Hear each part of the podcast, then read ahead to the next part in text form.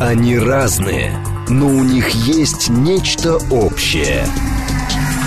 Они угадывают курсы валют, знают причины кризисов. Их мишень – события.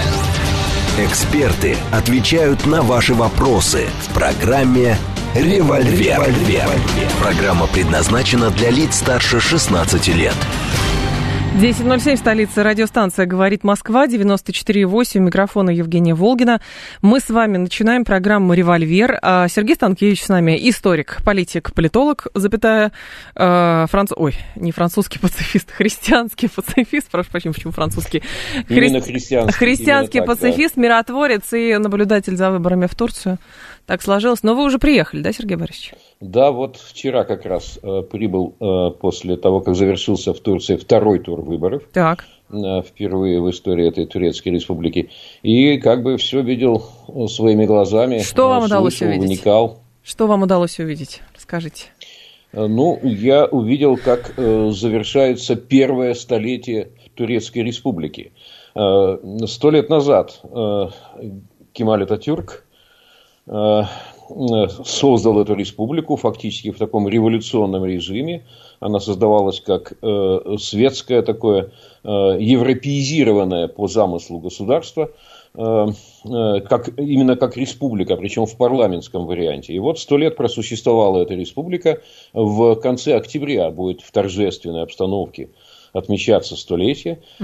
И, э, видимо, вот этот э, кемалитский этап столетний, он будет тем самым торжественно завершен. Турция вступит в новое столетие своей истории. И уже понятно, кто ее поведет в это самое новое столетие. Это будет Реджеп Таип Эрдоган. Он избран э, на фактически де-факто третий срок. А, Еще получил пять лет. И э, пять лет э, пребывания у власти – и, э, соответственно, может свой государственный проект завершить. И вот в чем состоит этот государственный проект? Он частично, в значительной мере, ревизует, пересматривает то, что было в предыдущие сто лет э, э, создано в Турции. То есть он пересматривает наследие Ататюрка.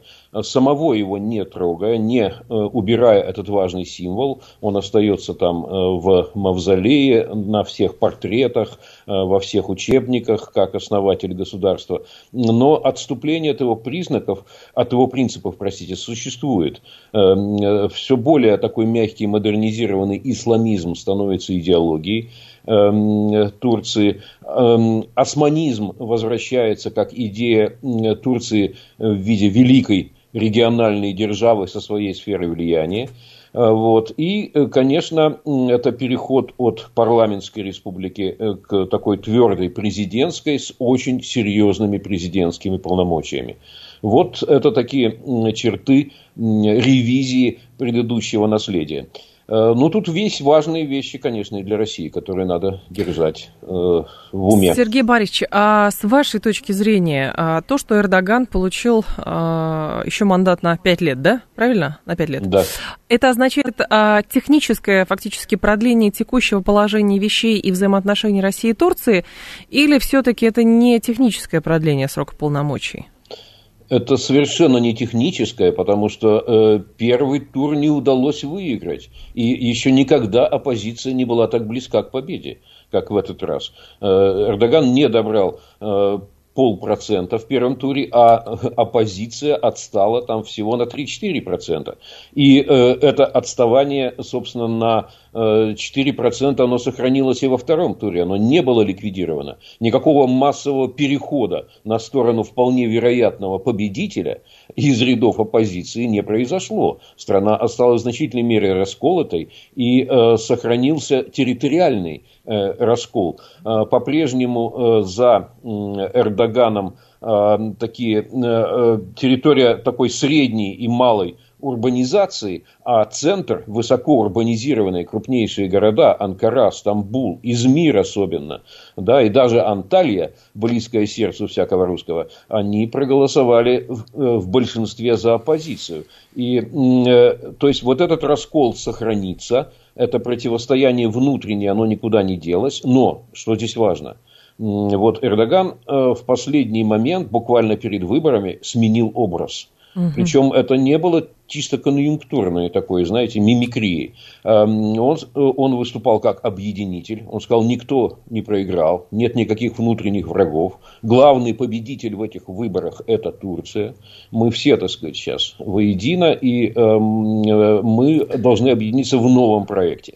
Вот э, этот момент, он всячески подчеркивает, что он не будет, э, это, что не будет пира победителей, так. не будет каких-то там преследований тех, кто проиграл. Он считает, что кроме вот первый победитель и главный это Турция, а второй победитель это демократия некая. То есть мы сохранили mm-hmm. выбор. У нас реальные партии, говорит он, не так сказать, какие-то там фиктивные. У нас э, реальные политические деятели, бросающие, так сказать, мне вызов. И я не считаю никого из них врагами. Мы, так сказать, сейчас э, у нас будет общая большая работа.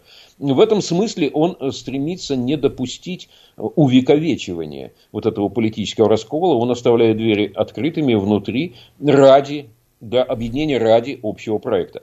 Это, это очень довольно серьезно, и э, нам важно понять, что это будет за проект.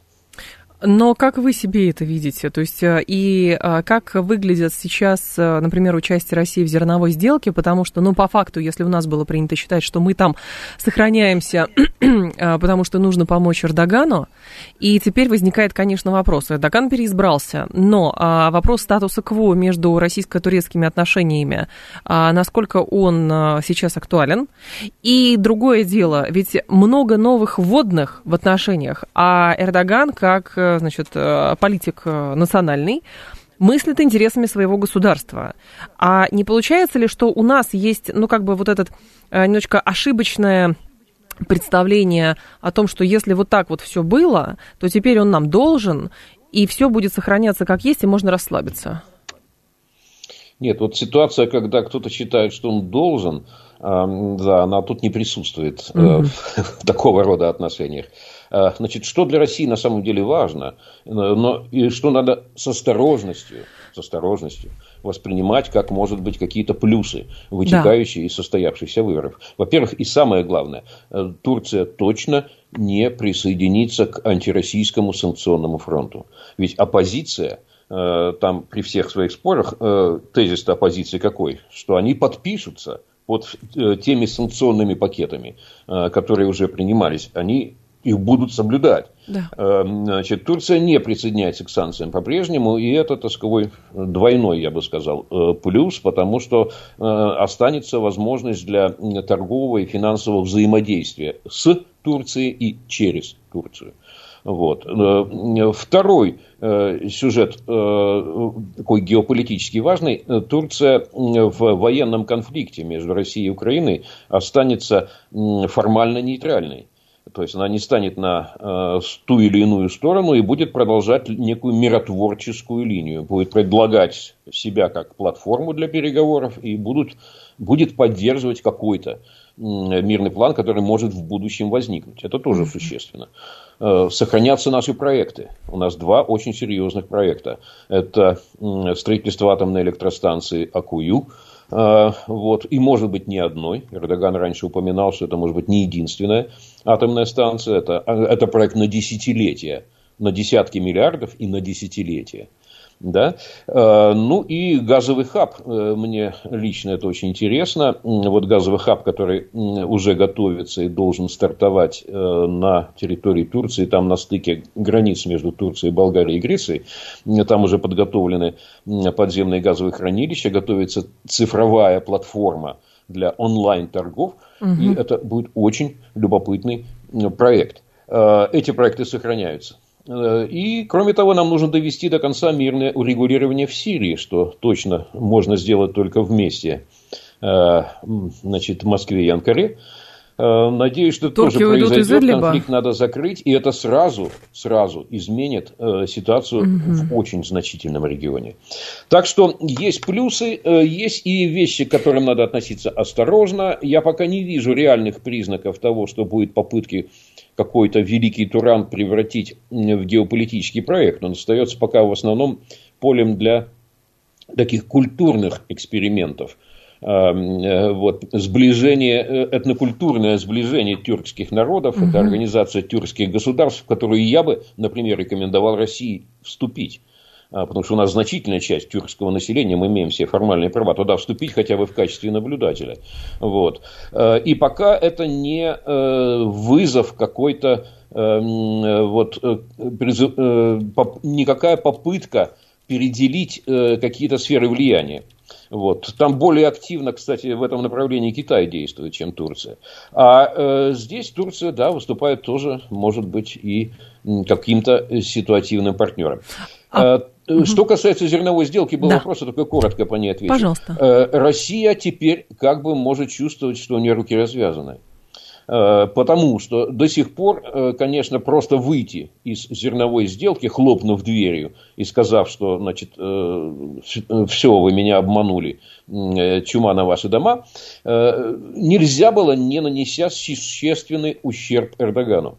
Нельзя. А теперь, когда выборы позади, руки развязаны, и у России остается возможность предъявить некий ультиматум, сказать, что вот если наши пять требований, которые мы раньше выдвигали, которые вы игнорировали, не будут исполнены к такому-то, например, сроку, то мы выходим из сделки и ничего никому не Я боюсь, что это уже мемом стало, понимаете? А? Это уже мемом стало. Э, ага. Да, да. Ну, э, вот сейчас это, это раньше не могло оформляться в качестве ультиматума, потому uh что ультиматум сразу как, как бы связывает руки. А, это уже жесткое слишком обязательство. Это все говорилось так на уровне э, осуждающей риторики. Ну как же так, ребята, вы опять обещали и опять не сделали. А вот теперь э, впервые появляется возможность э, достаточно такого жесткого ультиматума, э, с, э, и на который неизбежно откликнуться, и в котором э, Турция, скорее всего, будет помощником. А, но 386 как раз говорит по поводу противоречий. Он говорит, но а, Турция поставляет все равно Украине оружие, и получается, это же никакой не пацифистский нейтралитет. Ну, никакого, никаких существенных поставок оружия нет. Э, те барректары, которые были туда поставлены, в основном выбиты уже. Э, э, от идеи строительства там завода угу. по производству барректаров там, это в смысле в Украине, Турция отказалась как минимум до окончания войны, а может быть и навсегда. Вот. И ну, каких-то массированных, серьезных сколько-нибудь поставок оружия не наблюдается пока с этой стороны. А, смотрите, интересный момент другой. А, у Сергея Лаврова началось турне, проходит турне по африканским странам. А, полтора года назад, точнее год назад, его заместитель, э, господин Богданов, тоже примерно на несколько месяцев был в Северной Африке и потом далее уже по континенту и на Ближнем Востоке. Возникает вопрос, что происходит на африканском континенте и самое главное, к чему это приведет? Э, довольно важная такая, серьезная, с дальним прицелом борьба идет за африканский континент. Это 55 государств, э, входящих э, в Организацию африканских государств. Это очень весомая такая группа стран, которую у нас почему-то принято недооценивать с точки зрения вот их потенциала влияния, с точки зрения их роли. А вот сейчас в России активная переоценка – африканского mm-hmm. континента происходит, и э, что радует, она происходит в практической плоскости. Э, значит, э, начнем с Северной Африки. Э, целый ряд североафриканских стран э, присоединились сейчас э, к Э, торговля, такой замещающей торговли с э, участием России. Да. Э, ну, в частности, э, значительная часть энергоносителей э, покупается компаниями, зарегистрированными в этих странах, включая там Алжир, Тунис, Марокко, для либо переработки в нефтепродукты и реэкспорта в Европу, что в принципе э, как бы дает возможность э, России сохранять энергоэкспорт, а иногда даже и просто для того, чтобы Э, российскую, для свопов так называемых, то есть российская нефть принимается для внутреннего использования, а адекватное количество своей, как бы нефти, например, в Алжире, может быть экспортировано в нефтедобывающих странах. То есть Северная Африка выступает таким э, торговым и финансовым полезным партнером, а поскольку сейчас основной санкционный удар будет наноситься именно по третьим странам э, и по попыткам обходить санкционный режим, то важно, чтобы эти страны как бы вот не дрогнули, не испугались и как бы не, э, не перешли в жесткую какую-то угу. конфронтацию санкционную. Они формально что-то признают, а э, где-то действуют в своих интересах. Вот эта прагматическая позиция сохранения собственных интересов в этом конфликте, она устраивает. Э, значит, устраивает Кремль. Теперь, что касается остальной Африки. Остальная Африка э, тоже имеет огромную замещающую роль для нас. То есть, э, очень многие виды сырья, которые уже не поставляются, могут быть поставлены. Очень многие виды продукции, которые э, запрещены, могут быть тоже завезены через те или иные африканские страны. И здесь хорошо, что их много. То есть эти потоки, э, обходящие потоки, угу. не, не концентрируются в, в каком-то одном месте. Они, э, так сказать, так, э, размазаны так вот э, по африканскому континенту, то здесь, то там, и э, все это сохраняет э, определенную устойчивость благодаря этому. Кроме того, э, надо сказать, что Африка становится и активным э, миротворцем. И у нас все говорят про э, китайский мирный план, который пока только меморандум, а мирным планом не стал. А, а есть э, еще и африканский мирный план, который мне лично нравится чем? Потому что он очень прагматичен.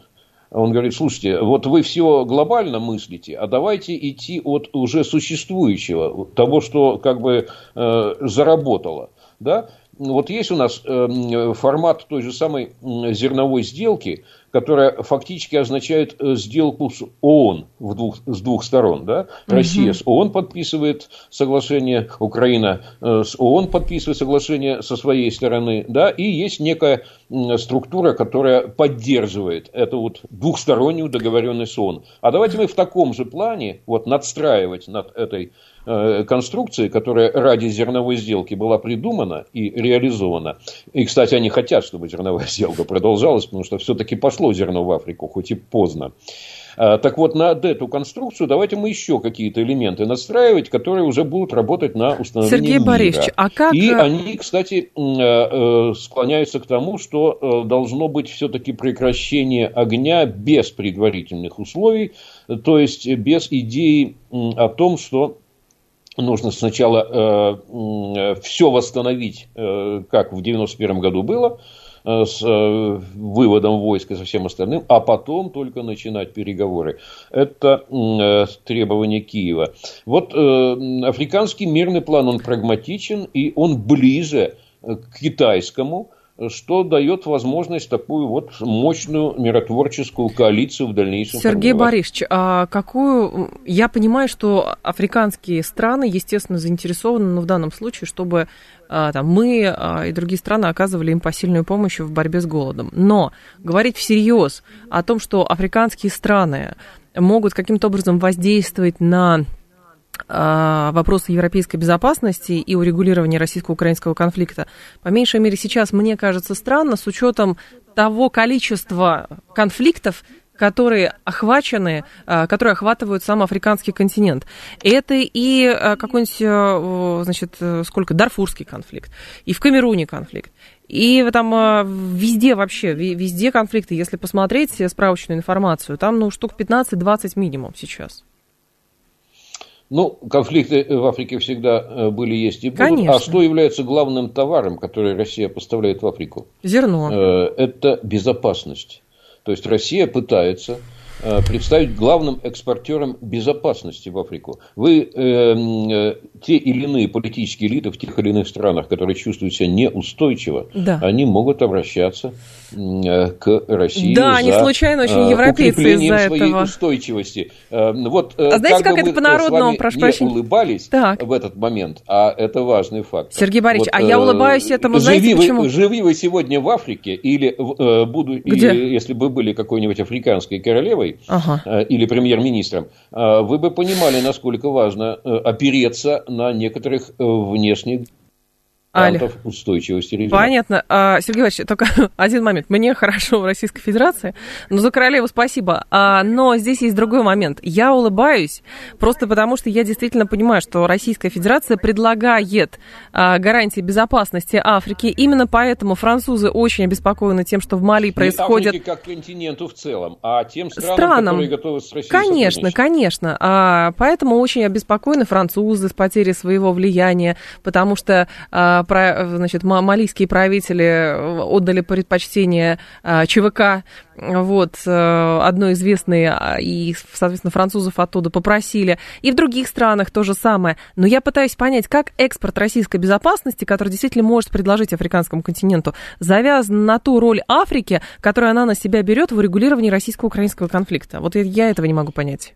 А вы э, знаете еще, какой сейчас э, главный план по формированию э, другого фронта? То есть Россия косвенно в интересах России, да. я сейчас не говорю в интересах конкретно Кремля, а вообще в интересах России, даже на будущее, формировать, вот, организовывать этот самый глобальный юг, в который входит так. Африка, на неконфронтационной в отношении России платформе.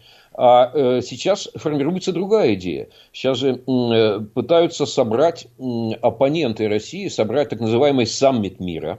Э, в курсе да, этой идеи, конечно, да? в курсе, естественно. Вот, саммит мира, который утвердит качестве безальтернативного угу. э, такой мирный план, такой план завершения войны, который предполагает капитуляцию фактически России, полную угу. капитуляцию.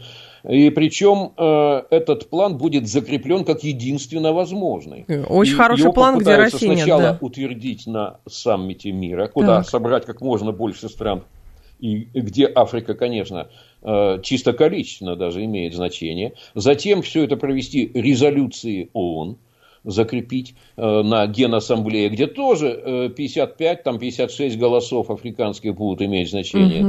да, а их надо набрать больше сотни, это уже половина.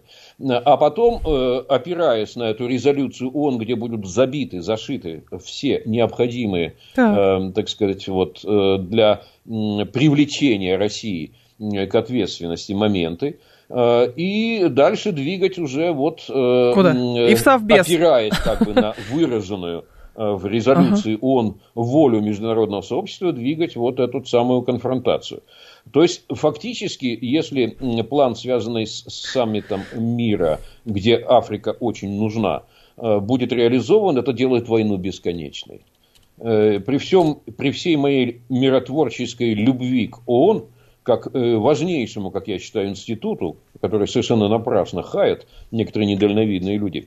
Так вот, э, я понимаю, что если этот план произойдет, а он в принципе не исключен, угу. то это делает войну практически бесконечной. Это будет ужасно. Вот. И Здесь э, я понимаю, почему Лавров трижды с начала года уже ездил по Африке, так. не считая э, иных э, миссий там и вояжей других лиц которые, может быть, не всегда видны. А сколько будет э, участников что, у саммита это мира? Это правильная тема, и ага. она э, оправданно присутствует в российской внешней политике. Я, нет, я же не против действительно того, и очень хорошо, что Российская Федерация вынуждена сейчас и делает это все-таки, обращает внимание на другие континенты, страны, а не только, значит, э, держит голову по направлению к Западу и думает, как же с ним помириться снова. Но вот эти саммиты мира, послушайте, но когда та страна, те, те правильные страны, те э, говорят, что мы соберем саммит, Россию не пригласим, где-то там проголосуем и все, даже на Генассамблее. Ну и какую роль это будет иметь? Ну и что? Они что, в Совбез пойдут? Там и споткнутся сразу же. Более того, Нет, говорить, что если они на Генассамблее что-то примут, и это сделает боевые действия бесконечными, а по меньшей мере странно, с учетом того, что в боевых действиях участвует Российская Федерация, и, в общем-то, от нее тоже многое зависит, как долго будет вестись боевые действия, а не от того, за что проголосуют в Совбез, э, в, на Генассамблее. Давайте вы ответите после новостей на мою реплику, хорошо? Э, мы вернемся. Сергей Станкевич с нами. Они разные, но у них есть нечто общее – они угадывают курсы валют, знают причины кризисов. Их мишень – события. Эксперты отвечают на ваши вопросы в программе «Револьвер». 10.36, столица радиостанции «Говорит Москва». У микрофона Евгения Волгина. Мы продолжаем. Сергей Борисович, пожалуйста, да, на мою реплику. Э, значит, Ответ э, ваш. что касается вот этой затеи, связанной с ООН, э, да. в чем суть-то главная? Вот сейчас поддержка, военно-политическая поддержка Украины, преимущественно военная, угу. осуществляется коалицией «Рамштайн» куда э, входят там порядка 50 государств. Но они не связаны никаким конкретным планом завершения военных действий. Вот они сегодня поставляют там одно, завтра поставляют другое.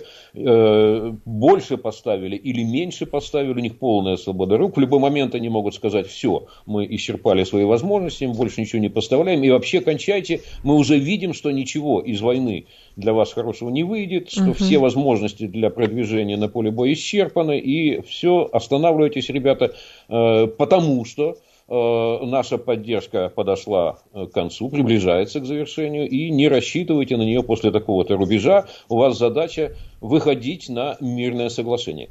Теоретически это может прозвучать из коалиции Рамштайн, он ничем не связан.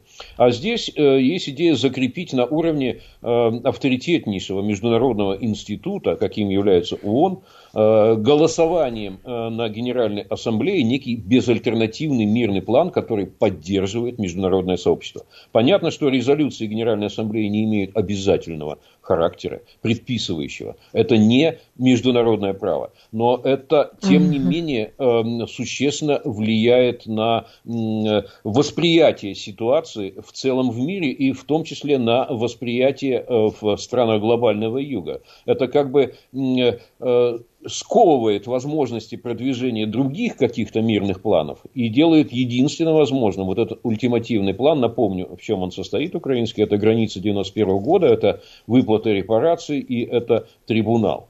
Э, значит, эм, э, и э, это я считаю, плохо, потому что увековечивает, ну, в человеческом понимании этого слова, увековечивает войну, делая исключая из нее какую-либо возможность компромисса. А может быть, та страна просто не настроена на завершение? Устойчивый мир без э, капитуляции – это всегда компромисс. Вот, э, собственно, об этом сейчас идет речь. И здесь важно, что глобальный и юг выступает за компромисс.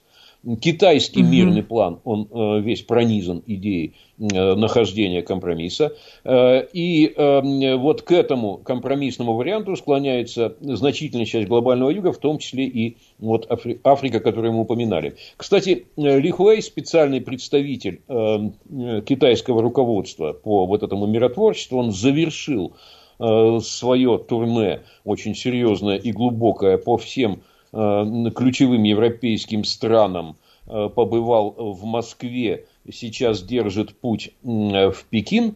И там после этого, что произойдет, чего мы все ждем, э, мы ждем китайского настоящего мирного плана. Пока были заявлена, была заявлена позиция подробно изложенная позиция в этом манифесте китайском. Это не план. А теперь хотелось бы увидеть план.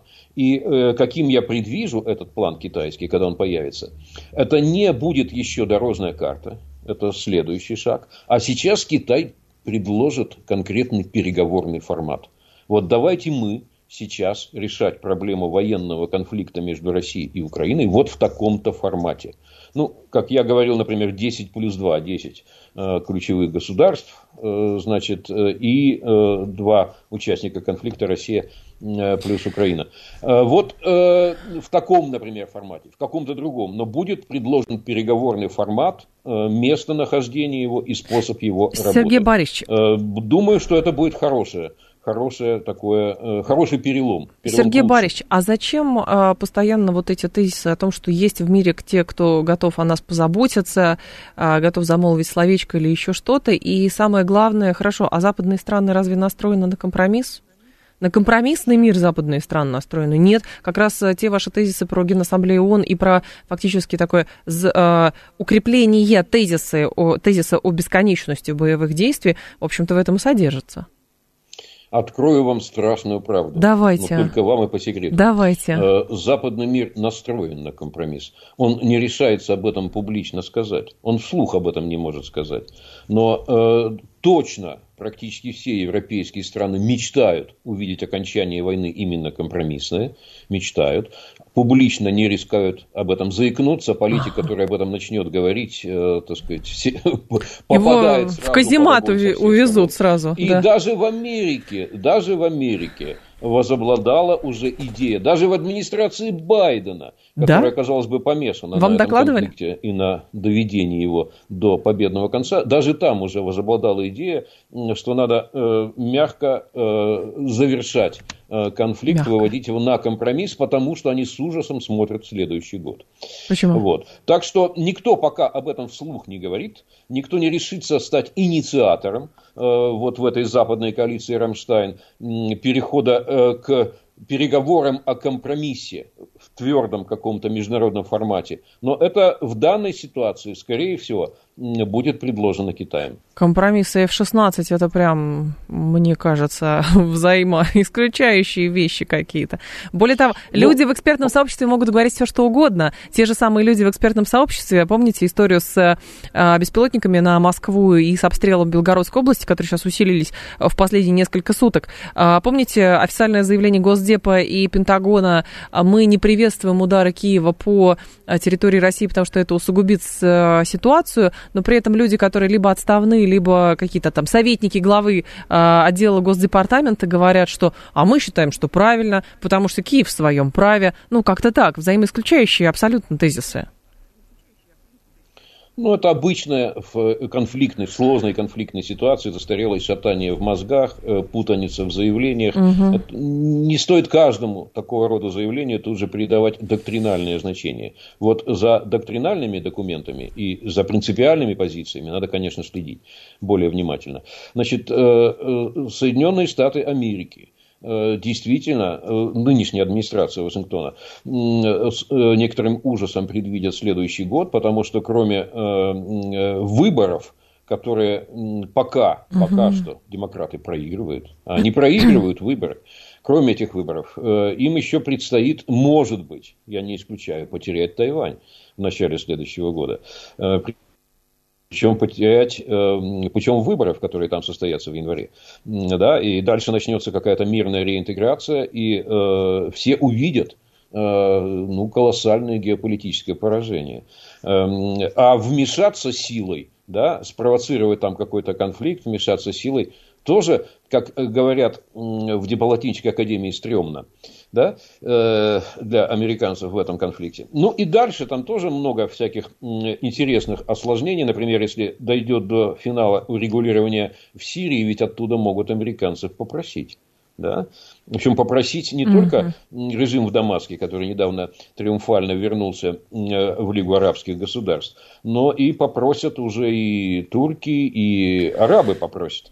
Так что вот здесь некая череда таких серьезных осложнений, которая э, толкает нынешний Вашингтон, даже его, если представить себе, что эта администрация остается, да, даже его толкает к тому, чтобы э, э, выйти из э, острова Эм, конфликта на территории Украины перевести в какую-то вялотекущую такую дипломатическую стадию.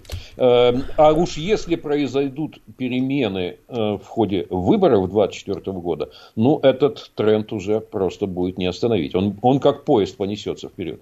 Э, Константин Нарлы, который живет в Приднестровье, пишет, у нас тут Молдавия стала центром Европы на один день.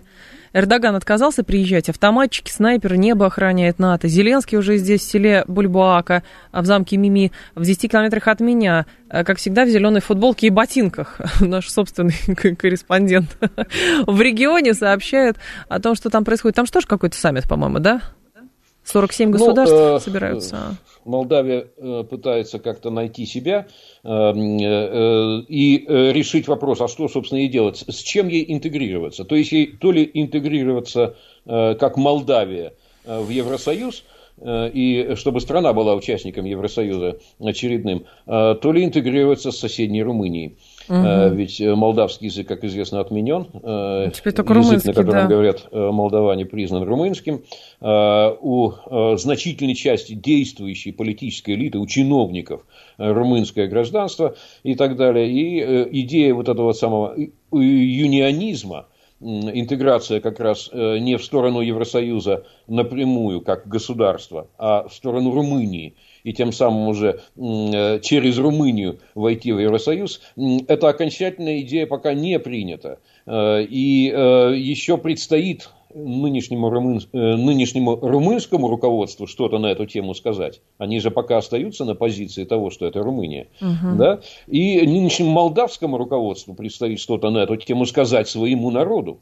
Их избирали ведь не с этой целью или отказаться уже от воссоединения с Румынией и сказать, нет, мы Молдавия, может быть, вернуть даже, о чудо, молдавский язык, вот, и идти все-таки со своей страной, со своим языком и со своим молдавским народом, который, как окажется, опять вовсе не румынский, э, в европейское сотрудничество. То есть, вот э, эту, эту неразрешимую для себя пока задачу э, премьер Майя Санду мучает, но не решает. А, несколько сообщений от наших слушателей. Сергей говорит, пока ничего не говорит о мирных переговорах и вообще о перспективе. Шебекина превращается в Донбасс, и получается, ну, правда, слушатель делает вывод, что Донбасс почему-то а, важнее, чем свои граждане. Я здесь перефразирую, а, как бы обстрелы хаймерсами системами РСЗО как раз Белгородской области говорит ровно о том, что та страна точно совершенно никак не собирается сворачиваться. И оружие у нее есть, и порох в пороховницах и так далее. Ну, это разные площадки и разные, находящиеся на разных уровнях. Понятно, что на поле боя пока не приняты какие-то кардинальные политические решения. На поле боя трудно ждать каких-то серьезных перемен. Наоборот, здесь будут э, все более и более какие-то рискованные э, действия и авантюры предприниматься. Э, и Судя по всему, ну, судя по всему, вот-вот должно все-таки грянуть это самое э, генеральное наступление со стороны Украины. Э, и э, в этой связи меня-то больше всего волнует. И почему она, кстати, задерживается, э, и почему она все-таки вот на такой паузе стоит. Видимо, какой-то план изначально все-таки был. Все говорят, что вот ждут оружия. Нет, я думаю, что не в ожидании оружия тут дело, а, видимо, был какой-то план, и почему-либо пришлось от него отказаться. Вот можно предположить, еще раз, я не вторгаюсь на поле военных экспертов, и пусть они сами здесь судят, но можно предположить, что такого рода планом могло быть, э, могла быть попытка установления контроля над э, э, Запорожской атомной электростанцией. Ну, это почему я да. это предполагаю? Потому что это единственное место, единственный объект на всем огромном протяжении линии фронта, Э, по которому невозможно нанести концентрированный ракетно-бомбовый удар.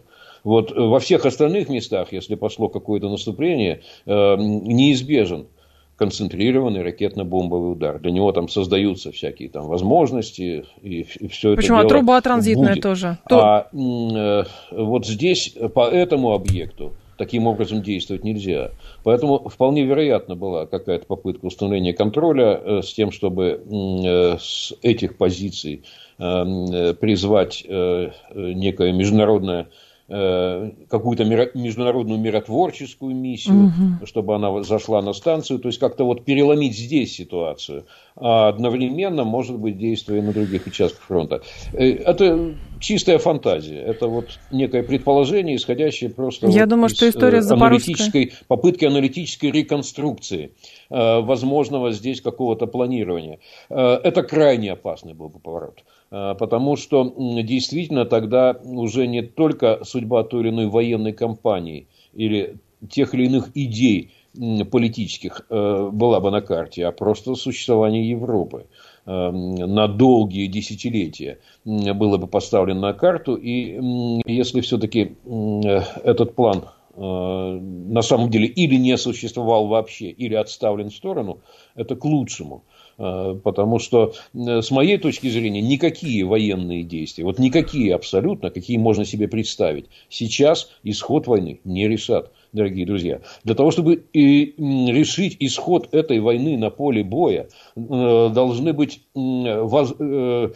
общевойсковые, воздушно-наземные операции, в которых должны миллионы участвовать. Армия Э, включающее миллионы солдат, и э, согласованное взаимодействие всех видов и родов войск, воздушно-наземные операции. Ничего подобного мы не видим и вряд ли увидим. У нас сотни тысяч воюют. И никакого коренного перелома угу. просто на поле боя достичь невозможно. Э, весь вопрос в том, что вот сейчас политически выгодно, например, это, чтобы обезопасить себя для тех или иных конкретных политиков, говорить о том, что может быть Э, перелом на поле боя. И э, э, в Киеве действительно сейчас любой, кто заявит, что это невозможно, он, конечно, может стать политической жертвой. Но осознание этого приходит. Видимо, последняя попытка будет предпринята, что-то поменять на поле боя, но не для того, чтобы победить. Это даже те, кто организует сейчас наступательные действия, не понимают, что никакой полной победы не будет. Но для того, чтобы улучшить позиции на предстоящих переговорах. Вот единственный какой-то смысл может быть в военных действиях сейчас. Но пусть э, это произойдет. Мне жаль, что это произойдет. Снова погибнут люди, причем э, в больших количествах. Э, но остановить что бы то ни было невозможно, никаких сил, действующих всерьез на поворот ситуации к миру не существует. Но это, когда это произойдет, ну, хотя бы тогда, уже после этой очередной такой вот э, э, трагической э, сцены, э, давайте все-таки начнем разворачивать Сергей Борисович, я думаю. Я думаю, что вот эта идея контрнаступления, во-первых, мы э, сейчас наблюдаем, что в основном боевые действия э, активные довольно еще разворачиваются в информационном пространстве. И действительно думать, что вот это контрнаступление, которое там то ли тайное, то ли явное, непонятно какое, где будет по направлению там куда, в Бердянской, Запорожской станции, мы не знаем, как это будет и будет ли.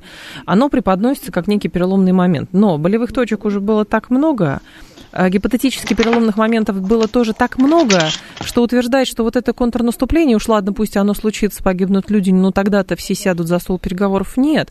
Вы же помните, это у многих описано, у Ремарка описано, у Василия Быкова, у всех описано. Оно по-разному воспринимается. На поле боя по одному, политики в теплых кабинетах думают совершенно по-другому. Э, политики, конечно, э, в разных кабинетах думают по-разному, но э, есть одна вещь, которую политик долго и безнаказанно не может игнорировать. Это реальность. Политик может изображать реальность словами, так, как ему удобно, но долго и безнаказанно это невозможно будет делать.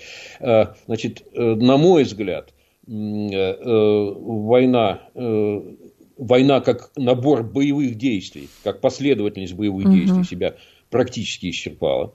Э, жаль, что мы все дипломатии не решили вообще до войны и без войны. Но сейчас вот военные действия э, исчерпали себя, исчерпали свой практический смысл. Э, возможно только какое-то частичное улучшение для того, чтобы использовать это в процессе переговоров как дополнительный аргумент.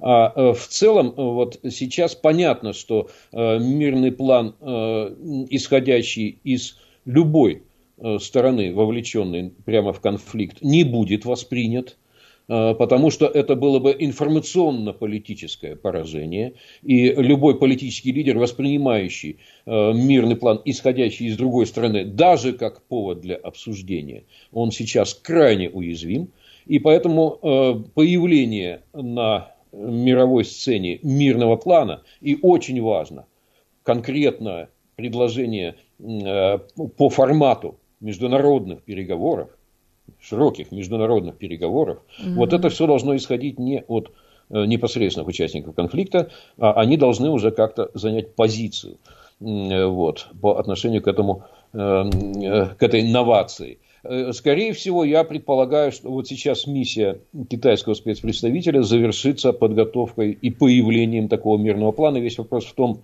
э, до наступления, э, которое планирует Киев, или после. Думаю, что все-таки уже после, потому что если наступление не состоится в самое ближайшее время, то оно дальше уже потеряет и ограниченный политический смысл. Камоныч пишет, тут люди, которые нас из Приднестровья слушают, и из Молдавии тоже пишут, у нас Кишинев перекрыт, город замер, выходные объявили на время саммита, ругаемся, смеемся, Константин Орлы все верно говорит. Вот. Э, люди из Молдавии ну, пишут, наблюдают, что друзья, там происходит это не сейчас. Да. такого рода эпизод. Вот да, конечно, все это происходит достаточно так драматически и показательно, показательно, но для финальных решений ситуация, на мой взгляд, Э, в Молдавии не созрела. Э, мне надо будет внимательнее посмотреть. Э, я не могу сейчас детально комментировать угу. ситуацию немножко в другие, в другие стороны. Был долго взор устремлен. Я вот только что из Турции вернулся. Надо посмотреть внимательнее, что там появилось принципиально нового. Но, на мой взгляд, это больше пока походит на операцию влияния, то есть на воздействие на народ, на общественное мнение да, чтобы показать, что вот этот путь безальтернативен, что он уже понятен.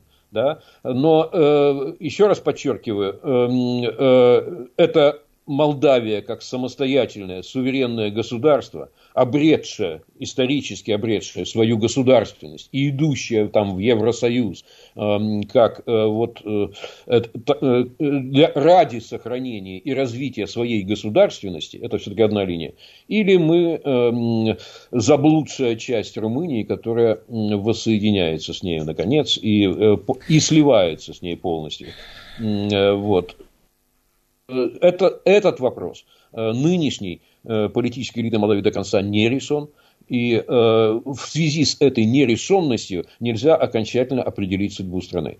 но, тем не менее, посмотрим, как дальше будут события развиваться. Сейчас, конечно, все европейские угу. такого рода очаги конфликтов – они все в той или иной степени завязаны на, на окончательное разрешение конфликта на территории Украины. Сергей Борисович, ну вот так странно, правда, получается у вас э, ну, по, по логике, а, вот даже та же самая Молдавия, поиск ее самостийности и дальнейшей государ, государственности и судьбы строится исключительно вот Европейский Союз или часть Румынии, но никоим образом вообще не рассматривается Российская Федерация. Как так выходит-то? Я не говорю про э, присоединение, а просто почему-то опять поиск самостийности путем разрыва отношений, хотя половина Молдавии, по-моему, здесь работает. Ну, правда. Э, ну, надо вернуться, опять-таки, когда будет завершен этот конфликт, надеюсь, военный конфликт э, на территории Украины, я надеюсь, что э, как можно быстрее угу. он будет завершен. Э, так вот, можно будет вернуться к идее о том, э, что э, можно быть в составе Евросоюза и не обязательно в конфронтации с Россией, и не обязательно в НАТО. Вот эту идею надо просто реанимировать. Она на какое-то время нас выпала э, из-за вот последних событий, из-за того, что, в частности, Финляндия э, вступила в НАТО спустя угу. десятилетия продуктивного для себя нейтралитета. Да? Э, но в дальнейшем, я думаю, эта идея будет реанимирована. Можно быть в составе Евросоюза и можно иметь хорошие отношения, близкие отношения, партнерские отношения с Россией. Ну, кстати, вот часто ругаемый в Европе пример э, Венгрии, он показывает, что можно быть э, даже и в Евросоюзе, и в НАТО, и не обязательно бороться против России и представлять для нее угрозу. Ну как, венгры санкции поддержали, Вовсе поддержали. Нет. Венгры вот. санкции Так поддержали. что тут есть, э, тут есть над чем подумать тем странам, которые, может быть, хотели бы присоединиться к Евросоюзу, но опасаются стать на сторону в геополитической войне. Эту же тяжелейшую проблему предстоит, в частности, решать и Э, Сербии. Э, вот сейчас э, она в крайне тяжелом конфликте в связи с новым обострением в Косово, где пытается косовская администрация ликвидировать населенные сербами самоуправляемые угу. муниципалитеты, вот, фактически поменять там власть на албанскую, хотя население там сербское. Вот, и понятно, что сербы пытаются этому противостоять, но у них крайне ограниченные инструменты возможного воздействия на ситуацию. И даже то, что они там в очередной раз символически придвинули свои войска э, к территории Косово, даже это не помогает. Но вот э, пример того, что можно и нужно, вот эта идея, угу. можно быть в Европе, но не обязательно против России, эта идея должна в итоге восторжествовать. И мир всем нам. Да. В, в условиях мира обо всем договоримся. Да, только венгры поддержали санкции против Российской Федерации, а газ-то им нужен, а мы добрые и готовы газ поставлять. Ну, а примерно газ так. получают и нефть получают. И нефть получает, конечно, потому что Российская Федерация что? Очень доброе государство. 11 часов новости. Спасибо, Сергей Борисович. Скоро встретимся снова.